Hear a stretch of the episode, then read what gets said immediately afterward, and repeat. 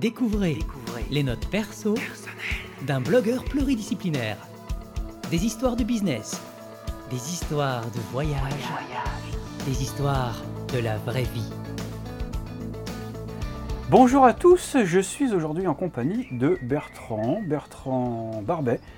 Bonjour. Bonjour Salut, Bertrand. J'adore quand on dit toujours bonjour dans une interview. Genre les mecs, tu vois, ils arrivent dans l'interview et ils ne sont pas dit bonjour avant, ils s'installent et partent direct, ils disent bonjour. Bon non, on s'est vu avant, Bertrand vient d'arriver. Bonjour à tout tous, ça. voilà. Bonjour à tous, bonjour à vous. Voilà. Euh, donc en fait, oui, Bertrand, Bertrand Barbet est représentant de, de Limber. Donc tu es- qu'est-ce que tu fais chez Limber? Tu es CMO Ouais, exactement. le Cofonda- boss du marketing. Exactement, cofondateur et, ouais, et c'est moi. Donc aujourd'hui, je vous parle de Limber. Alors euh, Limber, moi j'ai rencontré Bertrand et, euh, et Dauphine. Je veux toujours l'appeler Daphné, mais c'est Ouais, Dauphine. C'est Dauphine, ouais. Euh, il y, a, y a quelques temps, fin, fin d'année dernière, et en fait, euh, voilà, on s'est rencontrés début janvier, fin, on, est- on s'est rencontrés début d'année dernière, et j'ai démarré le pilote Limber la- l'année dernière, en début d'année, cette année, en janvier 2017. Et euh, j'ai beaucoup apprécié cette solution parce qu'en fait, moi, je travaille beaucoup en ce moment sur tout ce qui est employee et, et customer advocacy. Donc ça, customer advocacy, j'ai fait depuis, depuis très longtemps. Je, je travaille beaucoup sur ce sujet. Et le- l'employee advoca- advocacy, alors, disons les choses clairement, hein, de quoi il s'agit, c'est de, en gros, ce sont les, les porte-paroles, utiliser nos clients et nos ambassadeurs à l'intérieur de, l'entreprise en tant qu'effectivement porte-parole. Donc euh, le, customer advocacy, c'est le fait de faire parler ses clients pour justement euh, promouvoir la marque, la solution, euh, ce que vous voulez. Et en l'occurrence, je travaille beaucoup, moi, sur le- le- l'employee advocacy, c'est-à-dire que j'utilise la force commerciale de l'entreprise euh, ou la, la force stratégique des gens qui sont co- des communicants, des gens qui sont euh, visibles de l'extérieur, justement, pour utiliser leurs réseaux sociaux et les faire parler de la marque et des solutions qu'on a à proposer. Alors effectivement, Limber, c'est c'est vraiment là, on est vraiment dans le match parce que je, pour, pour plein de bonnes raisons. Mais tout d'abord, je voudrais que Bertrand, tu nous, tu nous proposes, que tu nous parles effectivement de la création de Limber. Parce que moi j'aime bien, euh, il y a d'autres solutions hein, que, que, que Limber sur le marché. Mais euh, avant tout, on a une, une approche humaine, et ça a fité, on s'est bien, on s'est bien entendu rapidement. absolument. La solution correspondait effectivement à ce dont j'avais besoin. Euh, et plus même d'ailleurs, j'ai découvert des choses qu'on pouvait faire que je n'avais pas forcément imaginé. Et du coup, euh, voilà, alors comme c'est d'abord une histoire d'homme, j'ai envie de savoir un peu, c'est quoi l'essence, le- l'ADN de Limber? Ça La genèse de Limber. La exactement. genèse. Alors, exactement. Alors, Limber, en fait, est né euh, au départ euh, dans le cerveau, on va dire, dans l'imaginaire de trois personnes. Donc, on est trois cofondateurs à l'origine de Limber et on a travaillé tous les trois dans une précédente startup qui s'appelle Bonita Soft. Et euh, dans le cadre du développement de cette startup, qui a, qui a levé beaucoup de fonds, qui a bien marché, on a ouvert beaucoup de bureaux à l'étranger, etc. On a mis en, place des démarches de content marketing ou d'inbound marketing. C'est vraiment tout le sujet de notre plateforme, c'est le, contenu. Euh, L'idée étant de pouvoir euh, finalement montrer son expertise, l'expertise de l'entreprise ou du, logiciel que l'on vend, non pas en disant on est les meilleurs, on est les moins chers, euh, achetez-nous, etc., mais montrer son expertise par du contenu qualitatif. Ça peut être du livre blanc, ça peut être des infographies, ça peut être des vidéos, comme tu es en train de faire. Euh, euh, et, euh, le fait de mettre en place ce genre de démarche euh, nous a mis en face de deux grosses problématiques.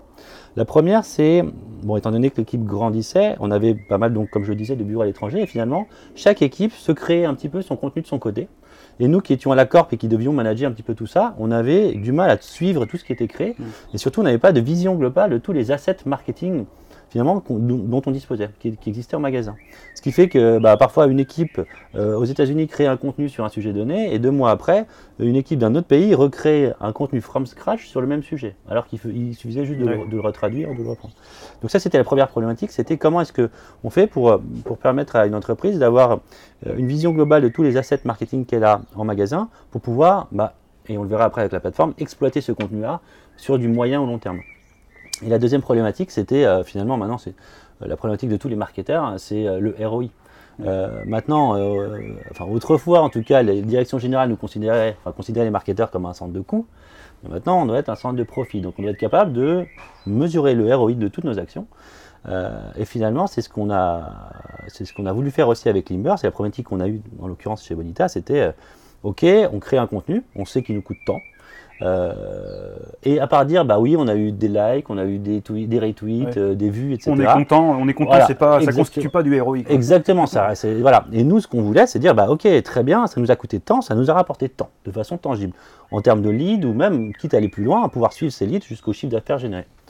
Et Limber est né de là, voilà, de, de ces problématiques-là, et se dire, il faut vraiment Imaginez une plateforme qui puisse finalement prendre en charge le contenu une fois qu'il a été créé, aller être capable de l'exploiter, de le diffuser, de le rediffuser, euh, dans le but d'amener du trafic toujours continu et régulier sur ce trafic-là, et surtout pouvoir gérer la conversion qui va derrière, et pouvoir mesurer si finalement bah, ça, in fine, rapporté du chiffre d'affaires ou pas.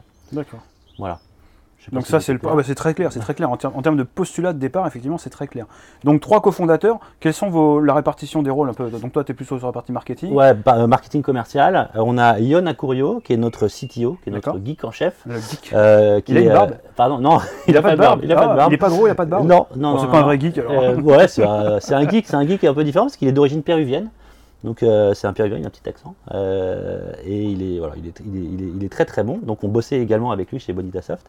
Et on a donc bah, mon ancien boss chez Bonita, qui était le directeur marketing monde de, de Bonita Soft, qui est bah, maintenant donc notre CEO, euh, et, qui est, voilà, et, qui lui s'occupe vraiment de la vision produit et surtout le lien avec la RD. Moi, je suis absolument pas geek, donc du coup, je, je, je, remonte les demandes clients ou les, voilà, les besoins. Euh, Jérémy les traduit en mode, euh, on va dire, technique, et puis ça se, ça se, voilà, c'est un cercle, un cercle vertueux d'amélioration continue du produit. Euh, voilà. D'accord. Donc, donc Vélizy, vous êtes basé à Limber. Limber, vous êtes basé à Vélizy? Exactement. Voilà, on a donc c'est un produit 100% français 100% français. On a, le, on a même commencé, pour te dire, raconter la vraie histoire, euh, on, a, on, a, commencé chez moi, dans la chambre de ma fille qui n'était pas née. D'accord. Donc on était tous les trois, on a installé une chambre, on a installé une table et on s'est mis tous les trois à commencer à bosser. Voilà. et quand elle est née, elle dit bon, allez, circulez maintenant. Voilà, ma femme a dit bon les gars, vous êtes gentils, mais maintenant faut bouger. Et voilà, donc on est allé, on est allé du coup à, à Vélizy. Ouais. Mais c'est comme ça qu'a commencé Steve Jobs. Hein. Euh, je, te souhaite le même avenir, en tout cas, enfin, le même avenir, euh, jusqu'à la fin, mais en tout cas, je te souhaite le même avenir professionnel. Mais c'est comme ça qu'ils ont commencé. Alors, moi, c'est quand même quelque chose que j'aime bien. J'ai bossé avec des grosses boîtes américaines, des grosses structures je ne vais pas les nommer, mais c'est vrai que quand, quand, tu bosses avec une, une grosse structure qui est, qui est étrangère, donc tu n'as pas forcément l'accès direct à justement les gens qui développent euh, ce genre de choses, c'est plus compliqué. En gros, tu fais avec ce qui est là. Ce que j'ai beaucoup aimé dans notre relation depuis le début, c'est qu'à chaque fois que je t'ai dit écoute ça, ça va pas, bah, pas de problème, Jérôme, on développe. Et ils ont développé, hein. ils ont développé, ils m'ont fait le truc. Donc j'ai demandé des choses, ils me les ont fait. Donc il y a des choses dont je peux voilà, c'est vrai qu'on pourrait mettre un copyright euh, Jérôme Vosgien euh, ah sur le. Non, mais ça c'est vraiment agréable parce que mm. honnêtement, euh, bon, il n'y a pas une solution qui, réalise tous mes rêves sur le marché. J'utilise Limber pour effectivement faire encore des choses et des, features dont on va parler dans un instant. Mm. Mais, mais effectivement, je, c'est vraiment agréable quand même de pouvoir justement avoir ce lien avec quasiment proche du dev, des, gens qui réfléchissent à, faire évoluer la solution. Euh, bon, je t'ai pas demandé les choses non plus complètement immensément farfelues. Non. Donc forcément, c'était dans la lignée de, ce que vous faisiez. Euh, très bien.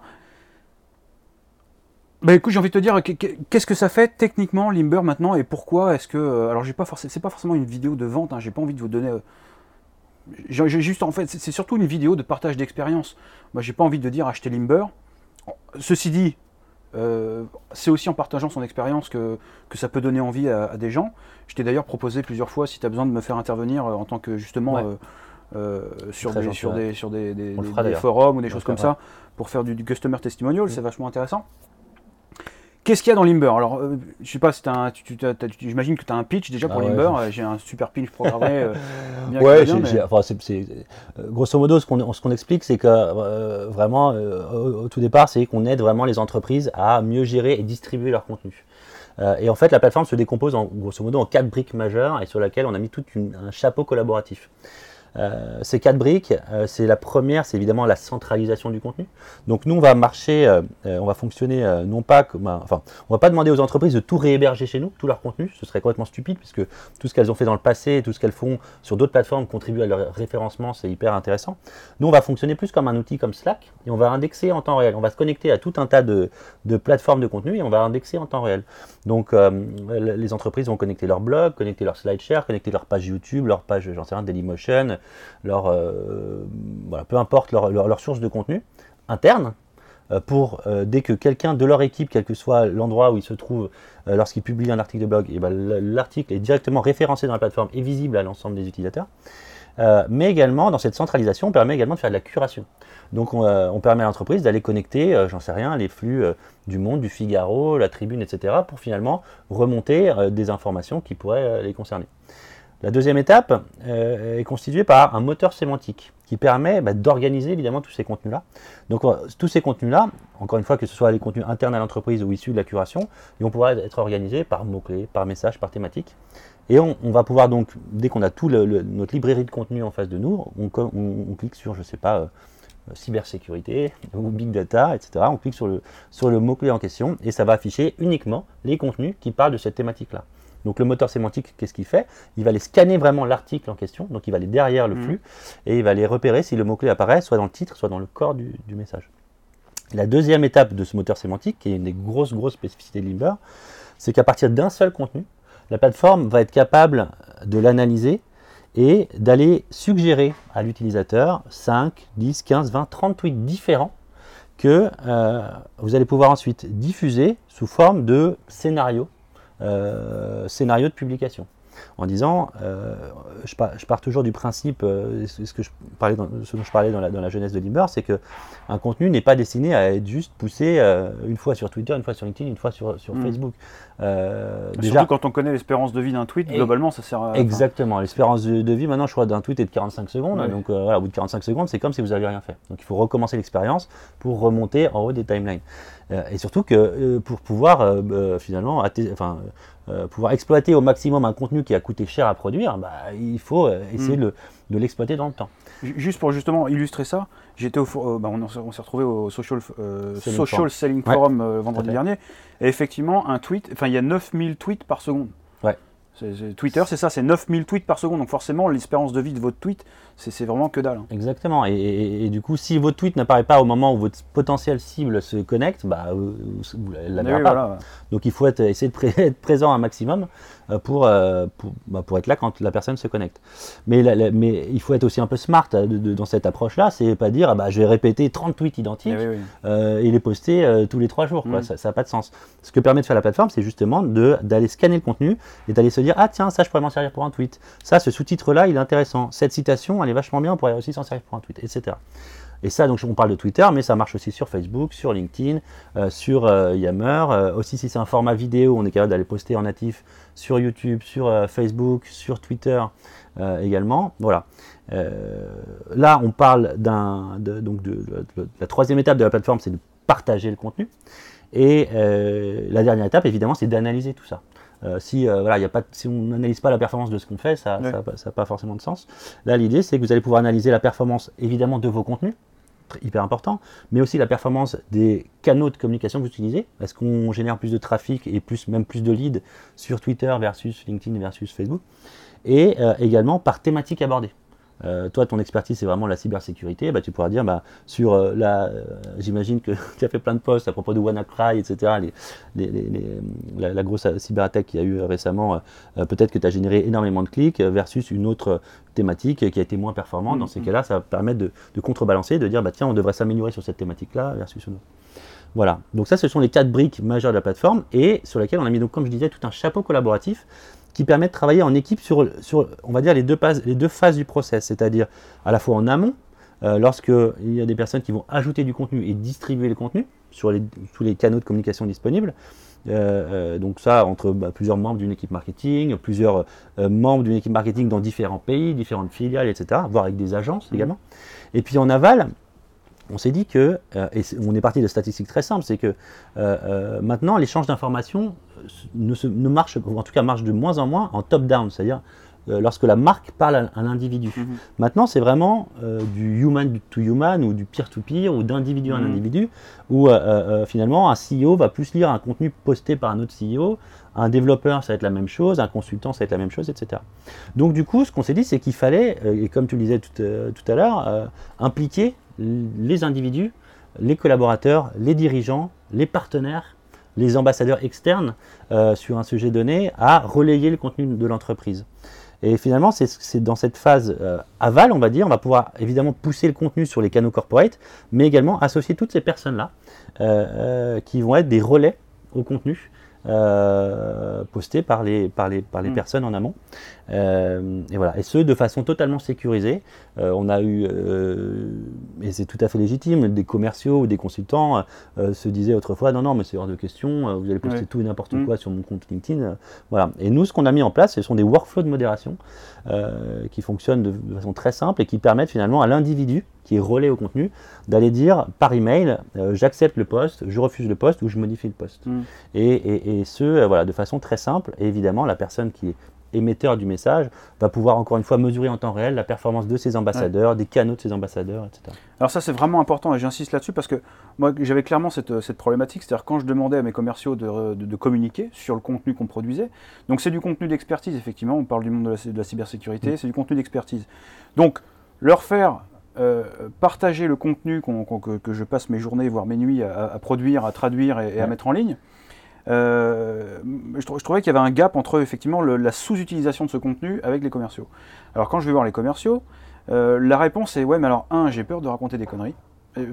J'ai peur de prendre la parole sur les réseaux sociaux parce que je suis pas, je suis pas à l'aise avec le, avec le message forcément euh, publiquement euh, par rapport à tout ça. Donc là c'est bien parce que justement le fait qu'on propose du contenu, euh, le commercial en question, il son, son ordinateur, son, son- son iPhone, Mm. il reçoit un mail et effectivement le contenu lui vient de- de- de- depuis moi en fait. Ouais, En tant qu'administrateur, je lui pousse du contenu. Exactement. Donc là forcément le contenu, euh, bah, il, il se Il est de l'approprie. qualité et puis Voilà. il, est, maît- il est maîtrisé. Il est maîtrisé. Il est donc, maîtrisé. ouais. Avec le moteur sémantique, moi, ça me permet, vu de ma fenêtre, en fait, de proposer déjà des angles différents. C'est-à-dire que je, je partage pas forcément le même contenu. Euh, Enfin, je, par- je partage le même contenu en fonction de différentes personnes, Mm. mais en fait, le moteur sémantique propose des angles un peu différents Exactement. en fonction de ce qui a été produit Mm. dans le- dans l'article. Et ça, c'est vraiment euh, e- extraordinaire parce que justement, j'avais eu cette problématique-là, en gros, mais j'avais aussi une rép- une- une- un retour de ces commerciaux qui me disaient Mais oui, mais à ce moment-là, ça veut dire quoi? Ça veut dire qu'on va tous partager le même contenu au même moment, euh, ça n'a pas de sens. Exactement. Et, et ça répond aussi à cette problématique-là. Donc, un, on pousse du contenu aux gens qui n'avaient pas forcément envie parce que la peur de, de- de- de publier quelque chose de pas correct. Euh, en plus, on leur, il y a aussi ça qui est, qui est très important en termes de, de- de dimension de communication, c'est que la plupart du temps, les commerciaux sont même pas au courant de ce qu'on sort en termes de contenu. On parle de sécurité, on parle d'expertise de sécurité, et ils voient pas forcément parce qu'ils sont pas sur le flux RSS du blog en permanence, ce genre de choses. Exactement. Et là, du coup, bah, ils voient, ils voient parce qu'ils publient avec leur propre compte, euh, leur propre compte euh, de réseaux sociaux. Ouais. Donc ça, c'est intéressant. Alors après, il y a une autre partie du métier que vous faites pas encore, mais peut-être que ça va venir. C'est effectivement, moi, mon- mon- mon- ma vraie problématique aujourd'hui, c'est de développer maintenant leur réseau à eux. Donc maintenant, en fait, j'enchaîne sur effectivement du personal branding, du Mhm. coaching individuel, de développement de la stratégie digitale, de la stratégie individuelle aussi de communication digitale. Ouais. Parce que justement, ce qui m'intéresse, c'est puisque j'ai le contenu, je le partage à travers leur compte à eux, il faut que eux développent leur propre expertise, leur propre personal branding, et puis effectivement euh, développer leur communauté. Et plus ils auront une communauté, une communauté grandissante, plus j'aurai d'impact effectivement avec Absolument. mes campagnes de communication. Absolument. Moi, des- voilà, on aura des bonnes nouvelles à annoncer de ce côté-là euh, à la fin de l'été. Bon, en tout cas, voilà. J'espère que ça vous a donné envie, euh, de, au moins d'aller voir. Alors, euh, comment est-ce qu'on fait pour joindre Limber? Alors, je précise que c'est l'URL du site internet, c'est limber.io. Ouais. io.io. Limber.io. De toute façon, tout vous retrouverez sur la, sur la vidéo. euh, et et le- sur le- sur l'article de, de mon blog, vous aurez effectivement tous les liens qui, qui vont bien. Donc allez voir, allez voir limber.io. Euh, Est-ce qu'on peut communiquer tes coordonnées? Je, je mettrai tes coordonnées Ouais, aussi hein, avec tout. Bertrand.barbet.limber.io. Voilà, ça c'est fait. C'est un mec qui en a. et il balance euh, direct, il met son email comme problème. ça. Je peux donner mon numéro si vous voulez. Euh, de- zéro-. Non, non, non, non, on le mettra dans les, dans les, dans les contacts. Eh bien, est-ce que, je, te, je te laisse le mot de la fin? Alors, non, non, non, non, pas du tout, pas, pas, pas du tout, pas, pas du tout le mot de la fin encore. Moi, j'avais pris des notes et je voulais vraiment préciser ce pourquoi, euh, effectivement, j'ai kiffé, surkiffé euh, Limber. Euh, donc déjà, alors un, oui, effectivement, le flux RSS, donc en gros, c'est vraiment un agrégateur de contenu, ça c'est vraiment important.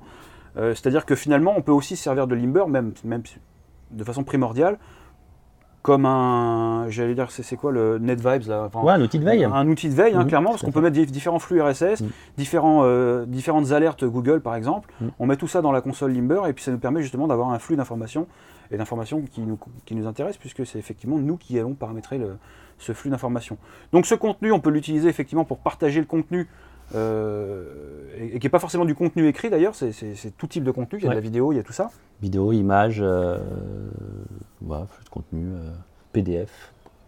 Il y a aussi le fait qu'on peut partager son propre contenu. Moi, j'ai un blog, j'ai plusieurs blogs de sécurité je- de- et, et autres d'ailleurs, de, de stratégie digitale aussi en l'occurrence ici.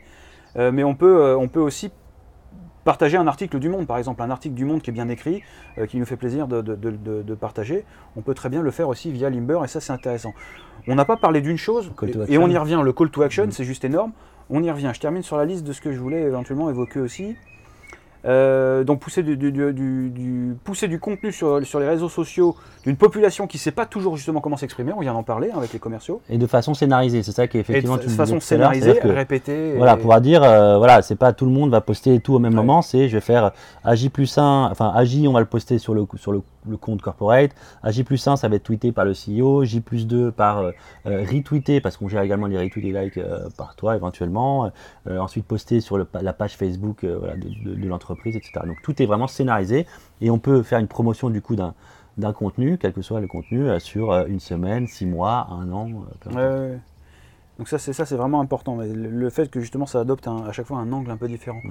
Euh, engager une population à travers du, à tra- travers du contenu, hein, donc ça c'est ce qu'on disait aussi, c'est-à-dire que ben, du coup on utilise les, les- les- les réseaux euh, sociaux de nos collaborateurs, de vos collaborateurs, pour justement engager un petit peu la conversation et diffuser du contenu. Donc eux ça leur permet de euh, d'asseoir leur expertise, c'est-à-dire de, de- de s'installer en tant qu'expert de la, de la solution, enfin de la solution de, de- de son métier, en l'occurrence la cybersécurité, euh, et puis d'autres. Euh, éveiller les populations quant au contenu produit et partagé euh, par, par mon organisation. Donc ça, bon bah voilà, on vient, on vient d'en parler. Le call to action, on y vient. Et après, il y a le leaderboard aussi, ce qui est pas mal, parce que du coup, on peut faire des petits challenges, des petits contests et tout ça. Euh, le call to action, on a un contenu, on le diffuse à travers les réseaux sociaux euh, des collaborateurs, de nos ambassadeurs.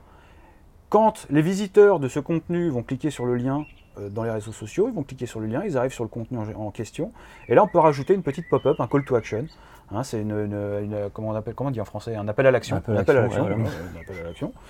Euh, on dit un appel à l'action, un call to action. Et en fait, bah, justement, ça va proposer, par exemple, si, moi, moi, ce que je fais de, de régulier, en fait, quand je suis sur Twitter, je propose du contenu, je mets un call to action, bah, veuillez suivre la page de- de- le- du compte corporate en l'occurrence, ou euh, on pourrait imaginer plein, plein d'autres choses.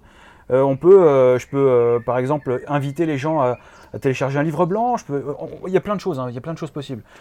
S'abonner à la newsletter, faire des choses comme ça. Donc ça c'est vraiment important. Et alors par contre j'ai fait pas mal de test and learn hein, quand même pour, pour bien arriver à quelque chose de- qui commence à faire de la Ouais. conversion. Et je peux pas te demander de, de- de proposer des conseils là-dessus. Je ne peux pas proposer des conseils non plus là-dessus parce que je pense que c'est intimement lié Absolument. à, euh, au contenu, Au type de à qui contenu. le partage, Ouais. à la façon dont vous le partagez, aux heures auxquelles vous le partagez. Et, et ça, honnêtement, euh, je pense qu'il y a, il peut-être une alchimie à trouver entre tout ça. Et pour, euh, pour faire des choses intéressantes, intelligentes et commencer à convertir du, du- du call to action, je pense qu'il faut vraiment pratiquer, et tester, Ouais. apprendre et, et- et modifier, changer. hein. Il y a beaucoup de choses, il y a beaucoup de choses dans, dans le monde de la stratégie digitale, de toute façon, qui évoluent comme ça, en, en faisant et en apprenant. Un, un mot supplémentaire sur le call to action, je pense que je l'ai bien vendu. Euh, non, c'est Hein, impeccable. C'est Je très, suis très bien. utilisateur maintenant, Ouais, en fait, ouais, ça fait quand même non, non, 3-4 c'est- mois, on est quoi on est, en, on est au mois de mai. Ouais. Euh, oui, ça fait quand même 5 mois maintenant que je suis dessus. Euh, Ah, donc effectivement, ça c'est vraiment une bonne, un bon retour d'expérience. Et le leaderboard, c'est pas mal. En fait, bah, tout simplement, on a un leaderboard, un, un tableau des, des gens qui partagent le plus, qui font le plus de, de, de- de- Plus ou de sur, clics, sur lequel on a plus de, clics. voilà, donc ça c'est vraiment intéressant parce que ça permet de mettre des petits challenges. Alors, par, tiens, bah, question live temps réel. Euh, je me suis rendu compte. Attention. En, fait, c'est par rapport au début de l'existence de Limber. Il n'y a pas de time. Si, de- juste au-dessus, tu as une. un- je crois. hein, un- tu peux le faire par date, évidemment. Par mois, par. euh, Ouais, parce que ce qui m'intéresserait, moi, à la limite, c'est de faire par exemple le, mois, le- super leader, euh, le, le digital leader de, de la semaine dernière. Ouais, ouais, c'est ça. Le, top employé du mois ça, ou de la semaine. Ouais, ouais, On vérifie, sinon tu me développes ça c'est pour- Absolument. pour la semaine prochaine. Tu- ça- ça absolument. serait bien. D'accord. Mets un petit développeur dessus, pas de souci. Bon, c'est tout pour moi. Alors évidemment, il y a plein, plein, plein d'autres choses, plein de sujets connexes parce Ouais. que euh, on peut travailler aussi sur. euh, on, peut, on peut, on peut parler de donc de. Je parlais tout à l'heure de de- d'employee advocacy. On peut, on peut parler de stratégie commerciale. On peut par- parler de stratégie digitale. Euh, on- parle aussi vraiment hein, de stratégie commerciale parce que on, est dans une ère maintenant où si les directeurs commerciaux, euh, les directeurs marketing, les DG n'ont pas compris que le digital et le social selling c'était juste une euh, essentiel, hein, Ouais. voire vital. Moi, j'ai- régulièrement l'habitude de dire que de toute façon, si vous n'êtes pas, si vous n'êtes pas dans le digital en- en- en- au sens large, dès maintenant, ben, vous êtes mort. euh, votre boîte est morte. euh, c'est pas compliqué. Euh, j'atteste. les je digital confirme. natives euh, sont des gens qui, qui font des recherches dans Google, pas dans les pages jaunes. Euh, donc enfin, voilà, je- euh, le bottin c'est fini, hein, donc il faut, faut vivre plus, avec ouais. son temps. Ouais. Euh, voilà, et après en tant qu'utilisateur, j'ai envie de dire que c'est quand même, euh, enfin, on vit une ère, euh, on vit une époque formidable, comme on dit. Ouais. Donc euh, voilà. Ce qui est, surtout euh, un- intéressant, euh, nous ce qu'on pense, c'est que le contenu, finalement, ça crée un petit peu un lien entre les équipes marketing et commerciales. Et du coup, euh, pour le moment, effectivement, on a, euh, on, l'a pas encore évoqué, dans- on l'évoquera peut-être dans une seconde interview, on verra, parce que la, la plateforme évolue, a plein de, évidemment, on a une roadmap euh, longue comme le bras. Mais euh, l'idée, c'est qu'effectivement, euh, euh, le terrain aussi, a, le terrain, notamment les commerciaux, euh, sont une super, source d'information pour, le marketing, pour les aider à développer des nouveaux euh, contenus, etc. Et du coup, on est en train de travailler vraiment sur quelque chose de très puissant qui permet à chacun de dire Ah, tiens, ce contenu, il est vachement bien. Soit il a été fait par un concurrent, etc. Et ben, je vais le remonter direct à, mon équipe marketing pour qu'elle s'en inspire ou qu'elle savoir ce qu'elle en pense et qu'on, bah, voilà, que notre entreprise fasse un truc de, la même idée. Quoi. Et oui. Alors, je, je sais Et pas du si coup, tu ils connais- discutent entre eux. Quoi. Absolument, absolument. Mais c'est comme ça que je suis venu au marketing en Mm. fait. Je sais pas si je t'ai déjà raconté un peu cette histoire, mais j'ai été commercial pendant deux ans sur le terrain. J'étais Ouais. payé en new new business, c'est-à-dire que j'avais pas de portefeuille client hein, pour, pour que je gagne ma vie. Il fallait que je fasse de la chasse. Ouais. Donc à l'époque, c'était du call calling. Hein. Ah ouais, ouais, j'ai fait du call calling. Donc quand on a vécu ça et qu'on a maintenant tous ces outils, c'est fini. Enfin, je veux dire, maintenant le, le- le commercial, Ouais. le Jean-Claude Convenant avec la Zantia, c'est fini quoi. Si, euh, ce mec-là est mort. Ouais. D'ailleurs, ils ont arrêté Caméra Café, c'est fini. D'accord Bon voilà, c'est fini le call calling. Euh, on, on est dans une ère digitale et il faut faire ça. La façon dont c'est ce que j'allais expliquer. J'étais commercial pendant deux ans, j'ai fait du new new business, d'accord? Et à chaque rendez-vous avec mes, prospects, parce que j'ai pas de clients, j'avais des prospects. euh, je, me rendais compte qu'on perdait un temps fou, il y avait plein de choses qui étaient, qui étaient pas faites en amont, le client connaissait pas forcément la marque que je représentais, et euh, en gros, voilà, c'était euh, une demi-heure où je lui expliquais un peu quelle était la marque, qu'est-ce que je faisais là, on, voilà, on, avait une relation humaine qui, démarrait, c'était un peu tout frais.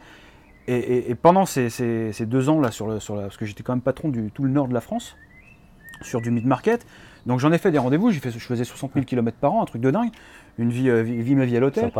Euh, et, et du coup, pendant ce temps-là, moi, j'écoutais des podcasteurs américains.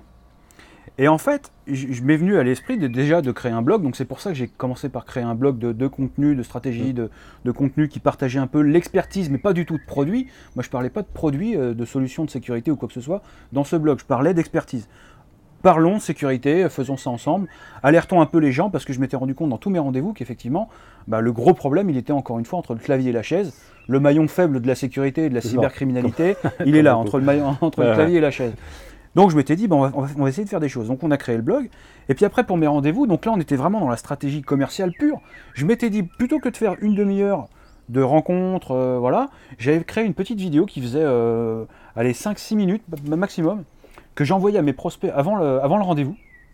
Et je disais, voilà, cher monsieur, on se voit dans, deux ou trois jours. Voilà, pour préparer notre rendez-vous, je vous propose de regarder euh, cette vidéo. Voilà, ça dure cinq minutes.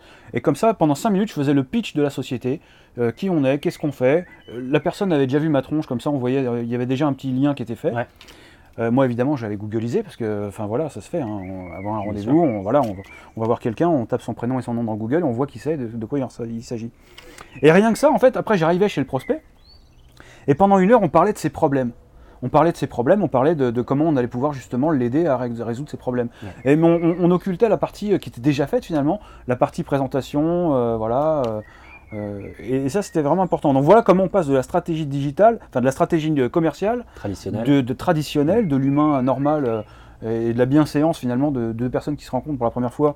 Alors avant de savoir s'ils vont pouvoir faire du business ensemble, effectivement, bah, il faut quand même qu'ils se sentent un peu, qu'ils Ah, se voilà, palpent. Et, et le commerce, hein, pour moi, c'est de l'humain. Il n'y a rien d'autre que de l'humain dans, dans tout ça. Je suis d'accord. Et, et- et voilà. Euh, comment on passe tout simplement de la stratégie commerciale pure euh, à l'ancienne à euh, une dimension à digitale, besoin, à- voilà. voilà, à essayer de trouver des solutions à un problème que cette personne puisse avoir. Voilà. Et, et faire du business humain. exactement. Mais faire du business quand même. Oui. Est-ce que je te laisse le mot de la fin? Écoute, euh, eh, Tu l'as pas vu venir celle-là. hein euh, non, bah, merci, euh, merci, merci de, de- de m'avoir accueilli. Euh, merci, tu as, voilà, t'as été super. Euh, tu es un super ambassadeur pour Limber. Et même pour le, je pense, la stratégie digitale au sens large, je pense qu'il y a mm, t'aurais, voilà, pas mal de bonnes pratiques à donner à pas mal de gens. Et je pense que justement, l'idée de ton blog est, est super. Euh, voilà, moi je serais ravi de- d'aider également euh, toutes les personnes qui seraient susceptibles de, voilà, de vouloir essayer Limber. Euh, ce serait avec grand plaisir. Et puis, euh, puis voilà. Eh bien, un grand plaisir. Donc bertrand.barbet.limber.io. Voilà, tout à fait. Et puis sinon, euh, passez par, par moi par, directement par le blog et vous aurez toutes les coordonnées, tout ça qui vont bien. À très bientôt pour une prochaine interview, vidéo, blog, de ce que vous voulez. C'est ce qui vous, des trucs qui vous feront plaisir. D'ailleurs, posez-moi les questions et je, je fais tout. Je, Type de quoi il faut que tu as des infographies. C'est plus long à faire, mais. Les infographies, ouais. Ouais. Ah, il faut qu'on se trouve un infographiste. T'as pas ça? T'as pas ça? Ah, ce serait bien de mettre ça sur un truc. Allez, salut. Bye bye. Ce podcast est terminé. Retrouvez tous les détails dans les notes de jérômevaugien.com slash podcast. Pensez à laisser un commentaire et abonnez-vous à la newsletter sur jérômevaugien.com. Vous recevrez les derniers billets directement dans votre boîte mail.